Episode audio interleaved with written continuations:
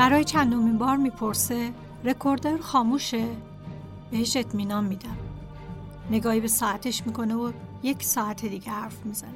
پاسخ سوالای مصاحبه رو یه بار دیگه به شکل مفصلتر و این بار با جزئیات توضیح میده. حالا که صداش ثبت نمیشه از نکاتی حرف میزنه که انتشار هر کدومشون میتونه گفتگوی کمجانمون رو جنجالی و تیتریک کنه. گره های برجام، دور زدن تحریم ها، دخالت نهادهای دیگر در کار دیپلماسی و از این دست موضوعات. اینها حرفهای غیر قابل انتشاری است که گاهی تا دم در و موقع خداحافظی هم کش میاد، اما قرار نیست منتشر بشه.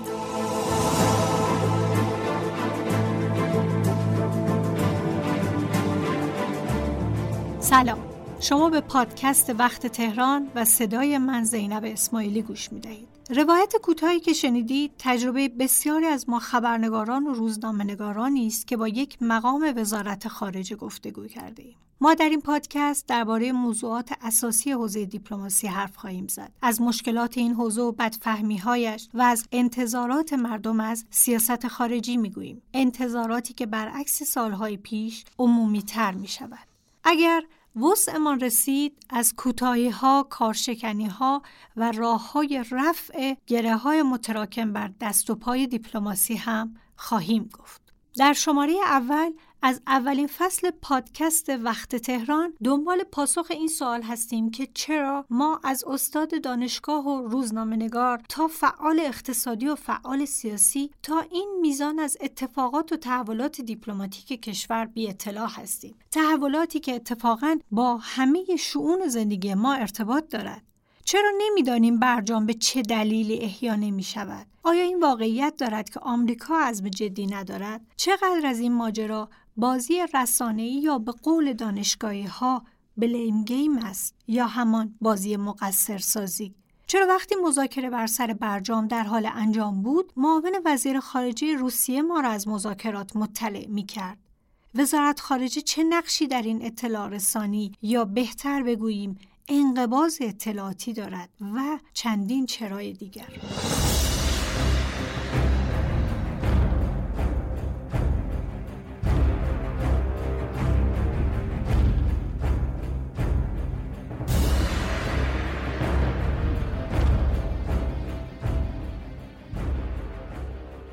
وزارت خارجه یا همان که برخی دوست دارند با لفظ قشنگتر دستگاه دیپلماسی صدایش کنند، از قدیمی ترین نهادهایی است که فردی به عنوان سخنگو مسئول انتقال اخبار و پاسخگویی به سوالات خبرنگاران یا شائبه‌هایی است که در افکار عمومی ایجاد می‌شود. البته اغلب وزارتخانه‌ها اداره‌ای به نام رئوتومی دارند که رابط آن وزارتخانه با رسانه‌ها و افکار عمومی است. اما وزارت خارجه نهاد عریض و طویل‌تری برای ارتباط عمومیش دارد، اداره‌ای با عنوان مرکز دیپلماسی عمومی و سخنگویی که زیر مجموعه هایی هم دارد، مثل اداره همکاری‌های فرهنگی و سازمان‌های مردم نهاد، اداره کل رسانه‌های خارجی و رسانه‌های داخلی. اداره آخر یعنی اداره کل رسانه‌های داخلی بر امور مختص سخنگویی متمرکز است، یعنی تولید محتوای بیانیه‌ها و پاسخ به سوالات که عمدتاً در قالب موضع‌گیری‌های سخنگو منتشر می‌شود. این اداره بخشی به نام رئوتومی و بخشی هم مختص فضای مجازی و اداره‌ای هم برای رسانه‌های ایرانی خارج از کشور دارد. مثلا توییت‌های جناب وزیر و معاونانش، همچنین توییت‌های سفارتخانه‌ها زیر نظر این اداره است. البته نگاهی به جنس توییت‌ها نشان می‌دهد که همان سختی در اطلاع رسانی در این فضا هم به چشم می‌خورد. هرچه توییت بازها دنبال جزئیات و اطلاعات خرد و جذاب هستند، دستگاه دیپلماسی به همان کلیگویی‌های مرسوم بسنده می‌کند. نگاهی به موضع‌گیری‌های سخنگویی هم نشان می‌دهد که این سمت هم قرار نیست چیزی بیشتر از همان روابط عمومی دستگاه‌های دیگر به افکار عمومی ارائه بدهد.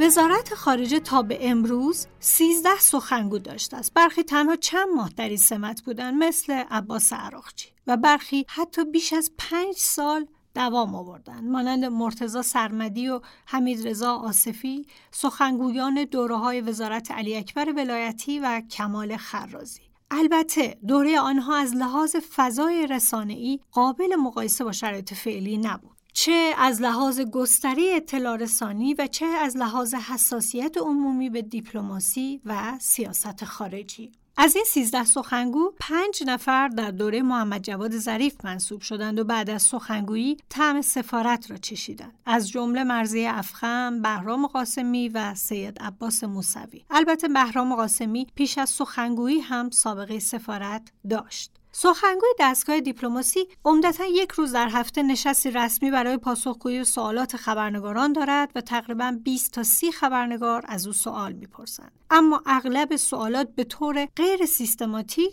محورهای مشترک دارد، چون مسائل اساسی دیپلماسی کشور موضوعات مشترکی است. برجام، تعیین تکلیف مذاکره با عربستان یا اخیراً گرد و غبار و سدسازی ترکیه و ارتباط با روسیه و چین و نهایتاً مسئله طالبان. خوب است بدانید خبرنگاران معمولاً بعد از پاسخ سخنگو فرصتی برای طرح سوال خردتر پیدا نمی‌کنند، چون سخنگو طبق عرف به یک سوال از هر کسی پاسخ می‌دهد و سریع با انتخاب نفر بعد فضا رو مدیریت میکنند. اساساً اصرار و تأکید خبرنگار برای دانستن بیشتر پاسخ سخنگو را تنظیم نمیکند. ملاحظات از قبل مشخص است و احتمالاً متن‌های هم در پاسخ به سوالات بحث برانگیز تنظیم شده و سخنگو تنها با ابتکار و تمایل خود تغییراتی در آن ایجاد میکند.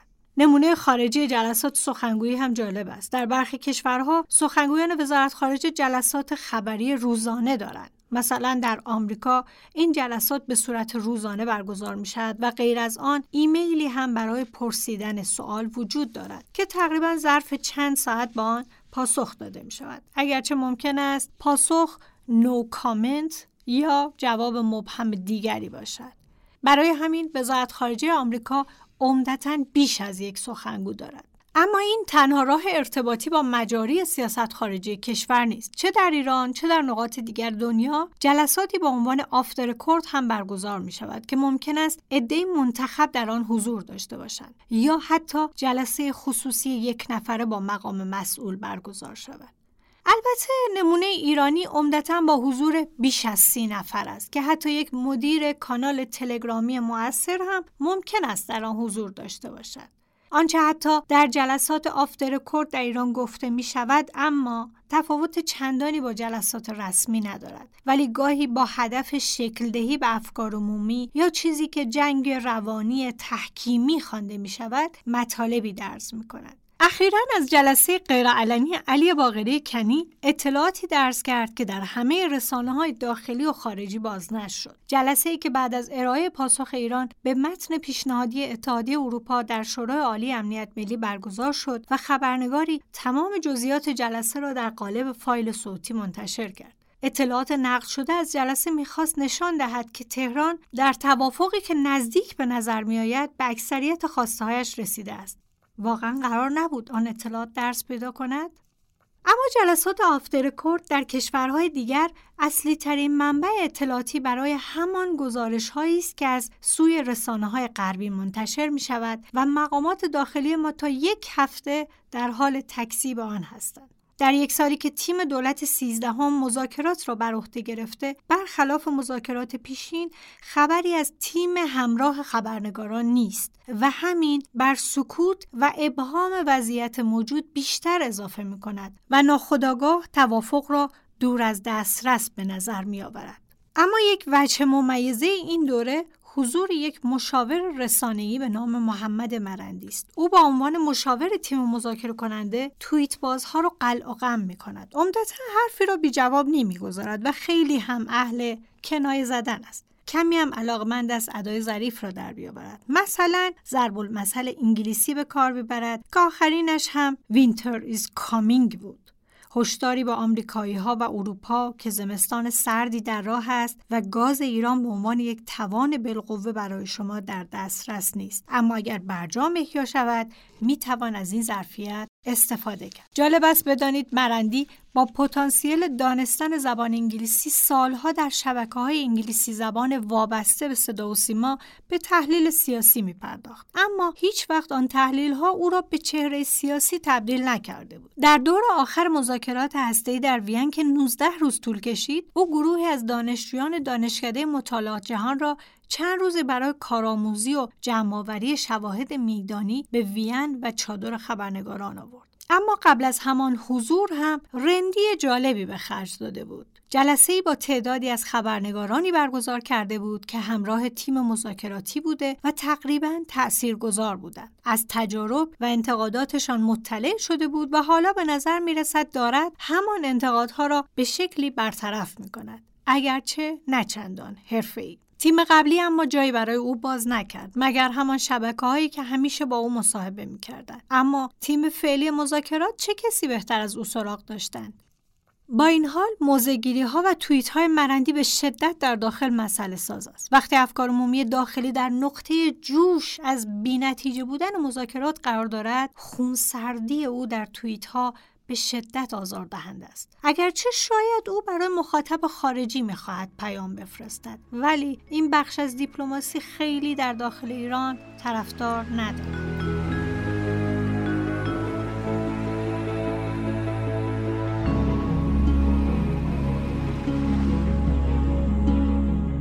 برگردیم به موضوع سخنگویان که قرار است پاسخگوی افکار عمومی باشند، چگونه و طبق چه پروتکلی کار میکنند؟ از بهرام قاسمی در مورد پروتکل‌های سخنگویی پرسیدم، به طور مشخص اینکه خط قرمز سخنگویی کجاست. بهرام قاسمی اخیراً از مأموریت سفارت ایران در پاریس بازگشته است. او یکی از سخنگویان متفاوت وزارت خارجه بود و از خرداد 95 تا فروردین 98 در این سمت باقی ماند و از جمله معدود سخنگویانی بود که در حوزه رسانه تجربه کاری داشت. بعد از انقلاب با میرحسین موسوی در روزنامه جمهوری اسلامی همکار بود، در روزنامه اطلاعات آن دوران فعالیت داشت و همراه جمع دیگری از جوانان انقلابی آن روزها با نخست وزیر وقت راهی وزارت خارجه شد. در دوره سخنگویی او وزارت خارجه با تنش بزرگی مواجه شد، خروج آمریکا از برجام و البته مسئله‌ای بزرگتر، استعفای ناگهانی محمد جواد ظریف. بخش‌های از پاسخ‌هایش جالب است، بشنوید. اینکه سخنگویان چگونه سخن میگن و با چه نوع از ادبیات و چه نوع کلمات و چه روش‌هایی، این یک بحث مهمی است. سوال بعضی موقع‌ها هست که آیا اینها باید همیشه در ابهام و ایهام صحبت کنن؟ آیا نمیتونن شفاف صحبت کنن؟ و یا شفاف صحبت کردن در عرصه سیاست خارجی امری ناممکن هست. در حوزه سخنگویی هیچ اصل مسلم و قطعی وجود نداره، اگرچه حتما با توجه به تفاوت‌هایی که در نوع حکمرانی‌ها در کشورهای مختلف وجود داره و جایگاه و تاریخ و جغرافیای اونها، نوع بیان سخنگویان هم میتونه تا حد زیادی متأثر از این شرایط باشه، ولی به طور قاطع نمیشه گفت که همه سخنگویان میتونن در همه ادوار در همه زمانها به راستی و به طور دقیق به موضوعات بپردازند. بسیاری از موضوعات در حوزه سیاست خارجی از مقولات امنیت ملی و موضوعات امنیتی هستند که قطعاً هیچ دولتی علاقمند نیست نابهنگام این نوع موضوعات و سیاست‌های خودش رو در اختیار دیگران بگذاره، چرا که وقتی شما از سکوی سخنگویی صحبت میکنین و بیان موازه میکنین، تنها این مردم اون کشور نیستند که در واقع صدای شما رو فرا میگیرن و اون رو گوش میکنن و به خاطر میسپارن و در مقابلش عکس العمل خواهند داشت. قطعا همه جهان، اقصا نقاط جهان، به خصوص با ارتباطات جدید و اینترنت و ارتباطات مدرن امروز، شما وقتی امروز سخن میگین در جایی بلافاصله در همه جهان این سخن میتونه مورد رصد و مورد بررسی قرار بگیره. لذا حساسیت کار سخنگویان در دوران جدید با توجه به نوع سرعت انتقال موضوعات در زمان بسیار کوتاه مسئله است بسیار حساس و کار اونها رو بسیار دقیق و حساس میکنه و اونها رو باید تا حدی محتاط بکنه. شاید برایتان این سوال ایجاد شود که اساساً خبرنگاران برای پرسیدن سوال با محدودیتی مواجه هستند. نه، هیچ سوالی برای جلسه سخنگوی ممیزی نمی شود. اما اگر سوال خبرنگاری به طور محسوس جهتگیری داشته باشد، ممکن است بعداً به جلسه دوستانه دعوت شود تا اهمیت منافع ملی و رصد جلسات سخنگویی توسط رسانه‌های بیگانه به او گوشزد شود. تا از حال و هوای جلسه سخنگو خارج نشده ایم، بگویم که چند ساعتی بعد از جلسه سخنگو متن پرسش‌ها و پاسخ‌ها بدون دخل و تصرف در خبرگزاری‌ها منتشر می‌شود. همچنین اداره رسانه وزارت خارجه با تأخیری اندک متنی مشابه را روی کانال تلگرامی خود منتشر می‌کند. یادش بخیر، کتاب‌های روزنامه‌نگاری این نکته را گوشزد می‌کردند که کنفرانس خبری هیچ مقامی از ابتدا تا انتها ارزش خبری ندارد، مگر موضوعاتی که هر رسانه از حضور در آن نشست دنبال می‌کند تا به پاسخی در مورد آن برسد. رسانه‌های ایران اما عمدتاً بخش زیادی از سخنان و سخنگویان را بازنشر می‌کنند و بالاترین هنر روزنامه‌نگاری هم وقتی رخ می‌نماید که پاراگرافی از سابقه خبر به متن اضافه می‌کنند و انتظار دارند گزارششان همپای تولیدات رسانه‌های بین‌المللی اثرگذار شود.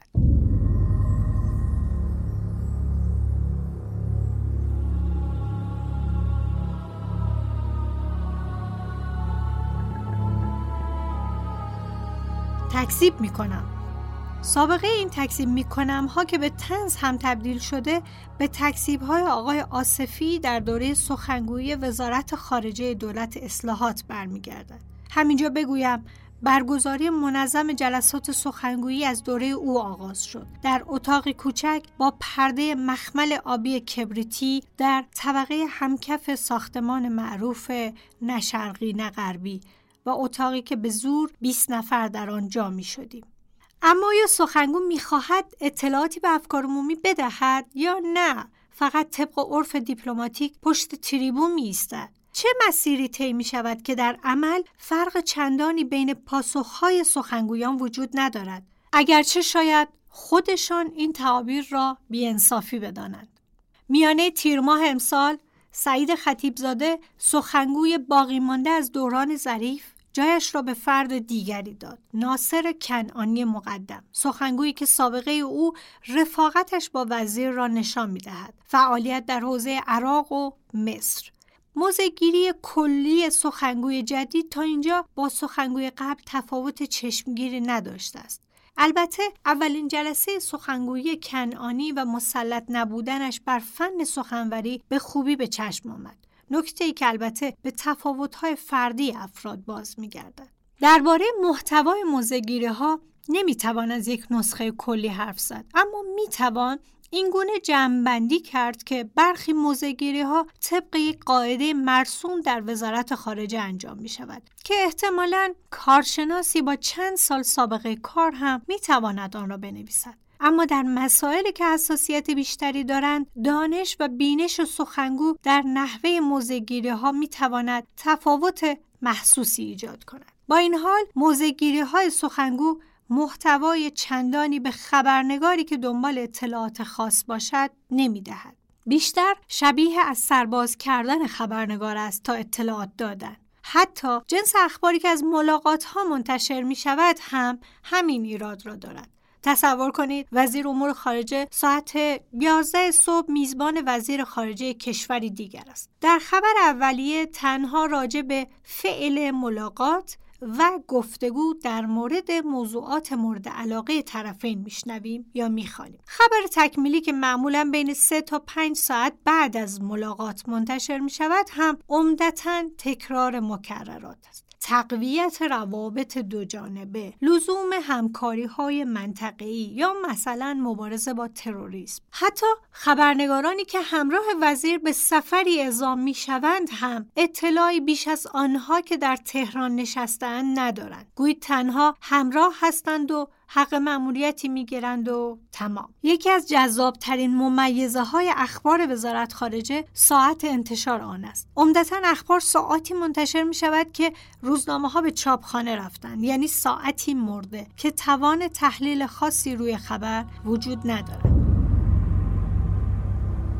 در چند ماه مذاکرات احیای برجام در وین در دولت ابراهیم رئیسی تقریباً از مذاکرات خبری منتشر نمی شد. صدای همه در آمده بود که چرا میخائیل اولیانوف، رئیس تیم مذاکره کننده روسی، یا به تعبیری بهتر یک روسی سخنگوی تیم مذاکرات ایران شده، آن هم وقتی که بیمیلی شدیدی در جامعه نسبت به گرایش دولت ایران به روسیه وجود دارد. این سوال بی پاسخ مانده که اساساً چرا مذاکرات ایران و آمریکا غیر مستقیم و عمدتاً با نقش واسط روسیه انجام می شود. گلدرشترین هنگامه بیخبری و بی اطلاعی ما توقف مذاکرات وین از اسفند 1400 تا تیر 1401 بود. حدوداً 5 ماه. تیر ماه با پادرمیانی قطر دور جدیدی از مذاکرات در دوحه آغاز شد. مذاکره‌ای به سبک علی باقری کنی، بدون خبر خاص، بدون نتیجه خاص و البته بدون مصاحبه‌ای که در مورد آنچه گذشته توضیح بدهد. در یک کلام، بدون هر آنچه به رسانه و عرصه عمومی ربط دارد. این همه ماجرای سفر قطر نبود. مذاکره بدون دستاورد در دوحه به سفری اعلام نشده به مسکو گره خورد. سفری اعلام نشده انجام گرفت و بعد از بازگشت میهمان از مسکو به تهران بار دیگر اولیانوف سخنگوی تیم ایران شد و خبر را منتشر کرد. خوشمان باشد، این بار نه تنها از محتوای مذاکرات و ملاقات چیزی نمیدانستیم که حتی نمیدانستیم اساساً سفری به مسکو انجام شده. منطقاً ملاقات و سفر یک مقام دیپلماتیک طبق پروتکل‌های مشخصی انجام می شود که پوشش رسانه‌ای هم جزئی از آن است. اما یک کارشناس مطلع از مجموعه وزارت خارجه انتشار این خبر از سوی طرف روس را خلاف پروتکل ندانست و خبری شدن سفر توسط روس‌ها را تنها به خصیصه آقای باقری ربط داد. گویی از منظر وزارت خارجه سفر آنچنان اهمیتی نداشت که نسبت به انتشار خبر آن حساسیت ویژه‌ای نشان داده شود.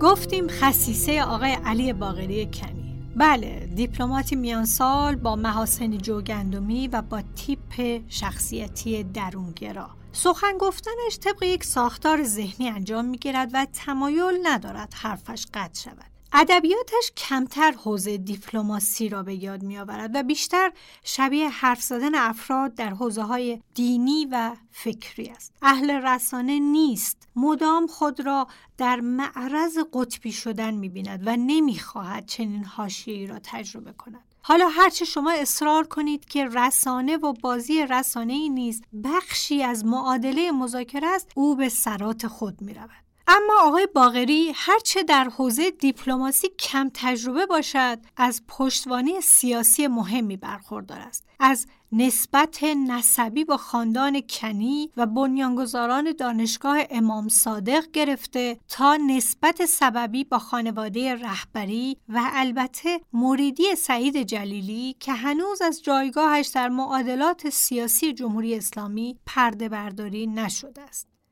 علی باقری کنی تا قبل از اینکه به سمت معاون سیاسی وزیر خارجه منصوب شود، در ستاد حقوق بشر و قوه قضاییه و همراه ابراهیم رئیسی بود.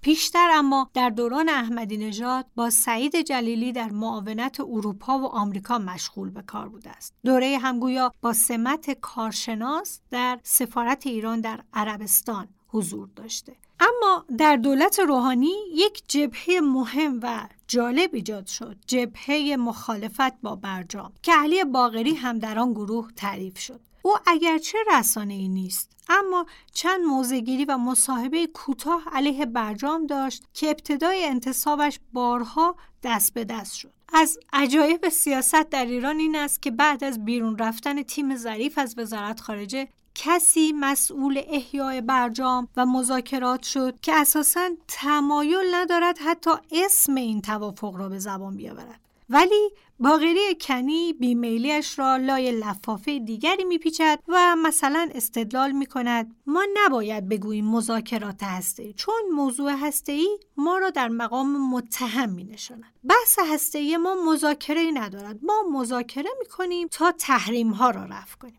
البته این بازیسازی‌ها وقتی جالب بود که میشد نتیجه بازی را تغییر داد. دریغ که زمین بازی فعلا به ضرر ایران تغییر کرده و متاسفانه ایران در مقام متهمی نشانده شده که باید به برجام بازگردد. به نظر شما نقض غرض نیست کسی را مسئول مذاکره در مورد موضوعی کنی که پیشتر ایرادات جدی به آن وارد می‌کرد؟ او با چه اعتقادی می‌تواند چنین کاری کند؟ شاید هم اعتقادی لازم نیست و سر و ته این را هم می‌توان در سیاست زدگی ایران امروز هم آورد.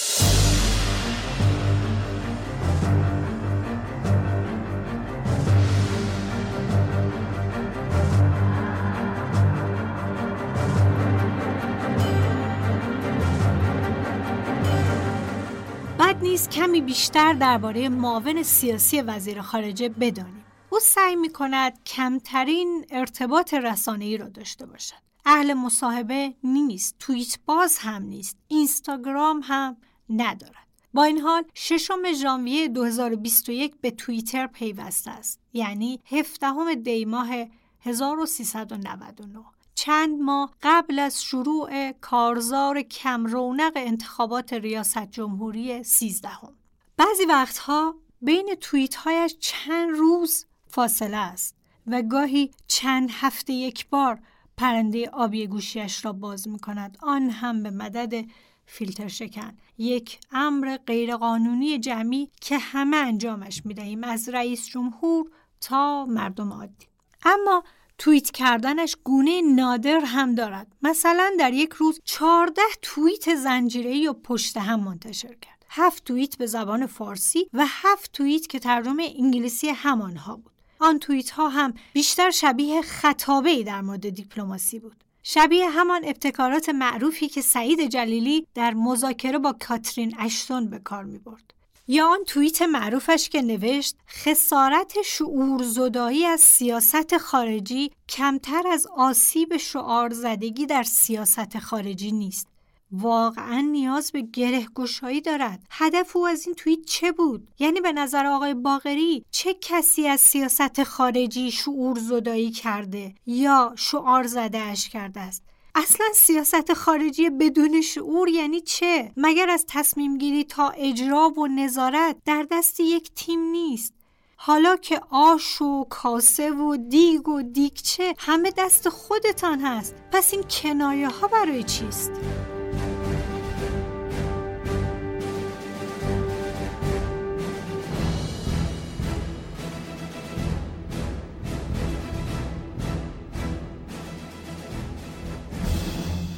به نظر چالش جدی در وزارت خارجه وجود دارد بر سر این که باید ملاقات‌ها و سفرها خبری شود، ولی جناب باقری مایل نیست.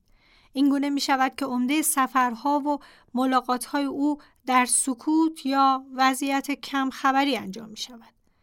درونگرایی و مذاکره کننده ارشد بودن هم دوگانه عجیبی است. وقتی نیاز است با بازی رسانه‌ای بحث را پیش ببری، چگونه می‌توانی از چنبر این خسیسه درونی خارج شوی؟ جالب است اکنون دوگانه عجیبی در حوزه رسانه وزارت خارجه وجود دارد. وزیر فعلی به شدت اهل رسانه و مایل به حضور در اخبار است و این تمایل او حتی در دوره معاونت عربی وزارت خارجه هم مشهود بود. بعدتر وقتی علی لاریجانی عمارت ملیجک را در حاشیه جنوبی ساختمان مشروطه به او داد، امیرعبداللهیان با سمت معاون امور بین الملل رئیس مجلس ملاقات‌های زیادی با سفرا انجام میداد و اخبار دیدارهای او از سوی دفترش تنظیم و در رسانه‌ها منتشر میشد. حتی یک کانال تلگرامی برای این کار درست کرده بود. به همان سیاق سابق، اکنون هم می‌بینیم که بیشتر وزیر خارجه است که در مورد مذاکرات صحبت می‌کند تا معاونش، یعنی رئیس تیم مذاکره کننده. شاید همین دو نمونه برای این استدلال کافی باشد که آنچه در وزارت خارجه با آن مواجهیم نه یک فرایند و پروتکل مشخص که رویه‌ای است فرد محور. در تعامل با کارشناسان وزارت خارجه یک حرف بسیار تکرار می شود، اینکه این وزارتخانه یک نهاد حاکمیتی است، نهادی که فرد نمی تواند طبق میل خود عمل کند و باید مواضع و منافع ملی کشور را در نظر بگیرد. همراه با این توصیف درست، این سوال قابل طرح است که چرا هر دوره و هر کسی به سبک شخصی خود عمل می کند؟ چرا آن زمان که به اطلاع رسانی و همکاری با رسانه می رسیم، هیچ پروتکل جدی حاکمیتی وجود ندارد که طبق آن عمل شود، یا اگر وجود دارد، چرا هر کدام ساز خودتان را می زنید؟ عجیب است. بعد از فاصله کوتاه به این تناقض از زاویه دیگر نگاه می کنیم.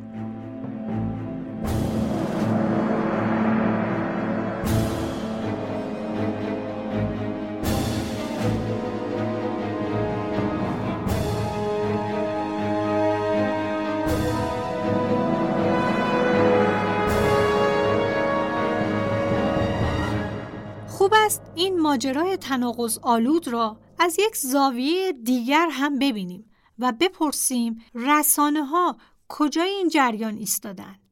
بد نیست نگاه دانشگاهیان به موضوع دیپلماسی رسانه‌ای را هم بدانیم. دکتر کاظم معتمدنژاد، استاد به نام علوم ارتباطات، در کتاب ارتباطات بین‌المللی در فصلی که به سیاست‌های جهانی و روابط بین‌المللی اختصاص داده، موارد زیادی از همراهی رسانه‌ها و سیاست خارجی کشورها در دوره‌های پیشین را مثال می‌زند. از نقش رویترز و تایمز در پیشبرد سیاست خارجی استعماری انگلستان در قرن 19 تا جریان مناقشه شدید ایالات متحده آمریکا و اسپانیا بر سر کوبا و نقش جنجالی که نیویورک جورنال بازی کرد. اما این سکه همیشه بر این رو فرود نمی آمد. در جریان جنگ ویتنام رسانه ها علیه آمریکا عمل کردند و بسیاری وضعیت وخیم پایانی این جنگ را معلول همین عملکرد رسانه‌ای می دانند. نکته مهمی که معتمدنژاد با آن اشاره می کند این است که بین قدرت و نفوذ کشورها در عرصه بین‌المللی با قدرت رسانه‌ای آن کشور ارتباط مستقیمی وجود دارد. او می نویسد کشورهایی که دارای تکنولوژی‌های ارتباطی نیرومند هستند می توانند تأثیر و نفوذ بیشتری در جریان اطلاعات جهانی و ایجاد تصویر بین‌المللی مطلوب خود داشته باشند. به عبارتی معتمدنژاد نتیجه میگیرد کشورها به هر میزان به رسانه‌های خارجی وابسته شوند از پیشبرد اهدافشان باز میمانند. به این صحبت‌های بهرام قاسمی دقت کنید. حتماً نباید مثل بعضی از کشورها که در برخی کشورهای اروپایی ما شاهدش هستیم، سخنگو در حد فردی است که در واقع مطلب رو از ادارات تخصصی زیرربط به صورت مکتوب تهیه میکنه یا از اونها دریافت میکنه و در واقع اون رو به شکل بیانیه یا به هر شکل دیگری به رسانه ها منتقل میکنه و این رسانه ها هستند که در واقع بازتاب دهنده موضوعات سخنگویی و مواضع دولت ها و سیاست خارجی کشورشون هستند. نکته مهمی که شاید باید بهش توجه کرده و این برمیگرده به تکامل و پختگی هرچه بیشتر رسانه ها این هست که در واقع نکاتی رو که سخنگو مطرح میکنه و بسیاری از اونها میتونه خیلی موجز و کوتاه باشه، اونها به جای کپی پیست در واقع در منظر خبرنگاران خبره و جا افتاده در واقع تبدیل بشه به سوژه هایی که بتونن بر اساس اون تجزیه تحلیل ها و در واقع مقالاتی رو منتشر بکنن، کاری که عمدتاً من با تجربه‌ای که دارم در حوزه اروپا این رو شاهد هستم که این سخنگو نیست که الزاماً بولد میشه در رسانه ها. این سخنان در واقع داخل فضای رسانه ها میشه و این خبرنگاران و رسانه ها هستند که اون موضوع کوتاه و چند خطی رو میگیرن و با پردازش به سوابق و در واقع سیر حوادث و اینکه چه خواهد شد و چه باید بشود نهایتاً تجزیه تحلیل هایی رو مطرح میکنن که هم برای رشد افکار عمومی و آگاهی افکار عمومی مؤثر هست، هم میتونه در واقع راهکارهایی رو برای دولت‌های خودشون داشته باشه و هم میتونه این نوع تجزیه تحلیل ها و این خط و نشان ها به دیگر کشورهایی که موضوع به اونها مربوط هست نیز در واقع علائمی رو یا راهکارهایی رو پیشنهاد بکنه. آیا در دوره‌های مختلفی که دستگاه دیپلماسی طی کرده تفاوتی در نحوه اطلاع رسانی وجود داشته؟ شاید تفاوت محسوسی در میزان ارائه اطلاعات وجود نداشته باشد، اما دوره هر سخنگو با توجه به تجربه و اشراف او بر ادبیات و ملاحظات داخلی و خارجی تفاوت‌هایی دارد. بهتر است برخی از این تفاوت‌ها و ظرافت‌ها را هم از زبان قاسمی بشنویم. سخنگو مهمه که در چه دوره کار میکنه، در چه دولتی کار میکنه، با چه وزیری کار میکنه و تا چه حدی از اختیارات و آشنایی برخورداره. قطعاً یک سخنگو یک فرد معمولی نیست، یک کارشناس معمولی نمیتونه باشه، حتی یک سفیر معمولی هم نمیتونه باشه. سخنگو باید تمام عرصه تحولات جهانی رو به خوبی بشناسه، باید هر لحظه در مقابل چشمانون تمام تحولات و سیر تحولات چه در منطقه خودش و چه در عرصه جهانی براش روشن باشه و هر حرکتی که اتفاق میفته براش قابل تجزیه و تحلیل باشه و این مهم هست که باز سخنگو از اعتماد به نفس بسیار بالایی برخوردار باشه و این برمیگرده به منش و سابقه زیست اون و نوع تجاربی که اتخاذ کرده. حتما یک سخنگو باید با محافل مختلف، با صاحب منصبان، با اندیشمندان، با هنرمندان، با ادبا آمد و شد داشته باشه، باید بر فرهنگ خودش مسلط باشه، باید زبان و ادبیات خودش رو خوب بشناسه، باید بتونه از کلمات، واژه ها و حتی واژه سازی های خاص بهره مند بشه و بتونه با کلمات و لغات عین اعتراض و انتقاد به صورت محترمانه در واقع کارش رو پیش ببره. اون میتونه از تکرار لغاتی که بسیار پیش پا افتاده است و دیگه شاید خیلی جلب توجه نکنه خودداری بکنه. سخنگو قطعاً سخنگوی یک طیف خاص، یک حزب خاص، یک گروه خاص، یک قشر خاص نیست. اون باید بتونه با نوع ادبیات و کلامی که اختیار میکنه برای بیان مطالب شنوندگان و مخاطبین بسیار زیادی رو در فرهیختگان جامعه، اساتید دانشگاه ها، دانشجویان و محافل علمی و مردم عادی داشته باشه. ضلع دیگر رابطه رسانه و دیپلماسی امنیت است. بهتر بگویم گره زدن همه چیز با پارامتر مهمی به نام منافع ملی. بخش زیادی از مسائل سیاست خارجی کشور موضوعاتی امنیتی و مرتبط با منافع ملی است، اما آنچه موضوع بحث است این که نمیتوان با بهانه امنیتی بودن همه مسائل را در انقباض اطلاعاتی قرار داد. اساساً وزارت خارجه با نهادهای متعددی در حوزه مسائل خارجی همکاری می‌کند. شاید پرسر و صدا ترینش به نظر ما سپاه قدس باشد، اما به نظر می‌رسد دستگاه دیپلماسی بخش مورد علاقه این نهاد را واگذار کرده و دیگر دخالتی هم در آن ندارد و تکلیف در این حوزه مشخص است. سفرا یا نیروهای همان نهاد مستقر هستند و مجری اوامر. برنامه هم که مشخص است. مثالش همه پاسخهای غیر شفافی است که در واکنش به اخبار درگیری و کشته شدن نیروهای ایرانی در مناطقی از سوریه منتشر می شود. غیر از تکذیب درگیری چیز دیگری نیست. اما نهادهای دیگری هم هستند که سالهاست با سفارتخانه ها مراوده دارند، از اقتصاد و فرهنگ تا امنیت.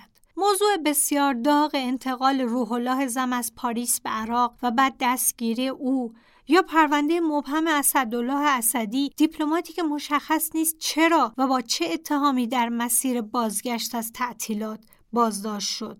از نمونه‌های اخیر میتوان به مرگ پر ابهام غلامرضا منصوری، قاضی سابق دادسرای فرهنگ و رسانه اشاره کرد که به سفارت ایران در رومانی رفت تا برای توضیح در مورد پرونده تبری به تهران بازگردد. تصمیم بر آن شد در هتلی اقامت کند تا زمان سفر. اما این تصمیم همه آنهایی نبود که از پرونده تبری و منصوری منتفع می شدند یا ضرر می کردند. از همین رو او یک روز بعد از اقامت در هتل به طرز مشکوکی درگذشت.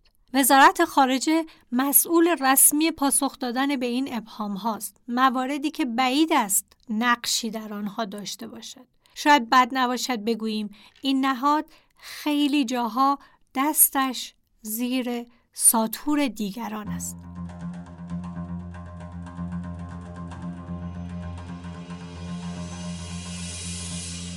مدت قبل سعید خطیبزاده، سخنگوی پیشین وزارت خارجه، در پاسخ به سؤال خبرنگاری جملهش را اینطور شروع کرد: آنچه پشت تریبون میتوانم بگویم.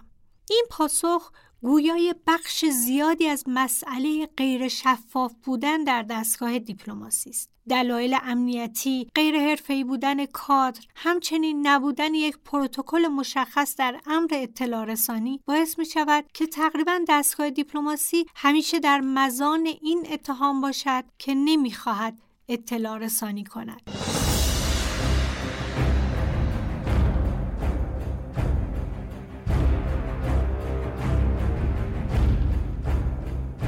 آنچه شنیدید طرح این مسئله بود که چرا ما از فعالیت‌های حوزه دیپلماسی تا این اندازه بی اطلاع هستیم.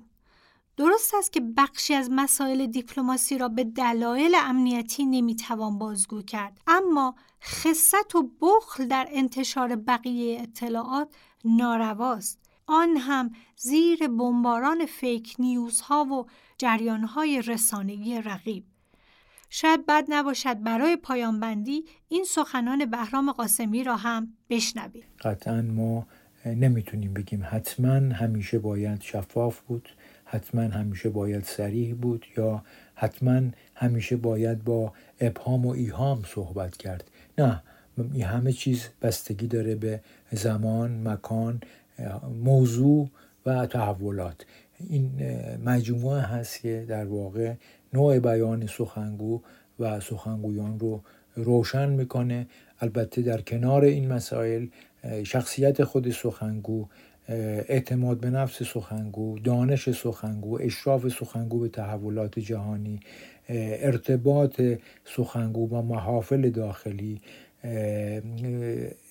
امکان بهره‌مندی سخنگو از واژگان بهتر و کلمات و جملات و نهایتاً فرهنگ و ادبیات کشور خودش قطعاً به اون یک چیرگی هایی رو میده و برتری هایی رو میده که میتونه اون رو در جایگاه والاتری قرار بده و حتی با بهره‌گیری از همه این در واقع هنرهایی که وجود داره و در ایران ما هم بسیار هست و در واقع نظام ایجاد می کرد. اما متاسفانه همین گروه های حزبی و سازمان های تأسیس شده برای مخالفت با دولت و حاکمیت در اون مقطع موضوعات بسیار عجیب و پیچیده و نامربوطی رو که اصولاً ارتباطی با منافع ملی و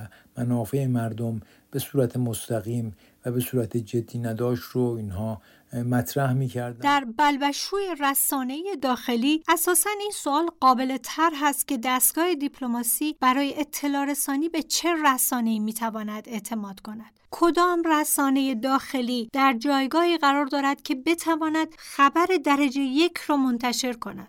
خبرگزاری جمهوری اسلامی با اون سلوک کهنه‌اش، یا خبرگزاری‌های جریان اصلی با آن لوجستیکشان که بعد از ساعت اداری نیروی شیفت حوصله‌اش نمی‌کشد حتی کانال‌های خبری را رصد کند. شفافیت در حوزه دیپلماسی نیازمند مشخص شدن نقش بازیگران این حوزه و میزان تأثیرگذاری آنهاست. کشوری در دیپلماسی موفق است که استراتژی‌های اصلی آن مورد اجماع مهمترین طیف‌های سیاسی باشد، نه آنکه دولتی با اقلیت آرا هر تصمیمی بخواهد اتخاذ کند، بیان که اکثریت مردم موافق آن سیاست باشند یا دست کم اقناع شده باشند. دیپلماسی دولت باید در جهت انتفاع مردم کشور باشد و وقتی بخش زیادی از آن پنهانی است، احتمالاً سودی برای مردم در آن وجود ندارد.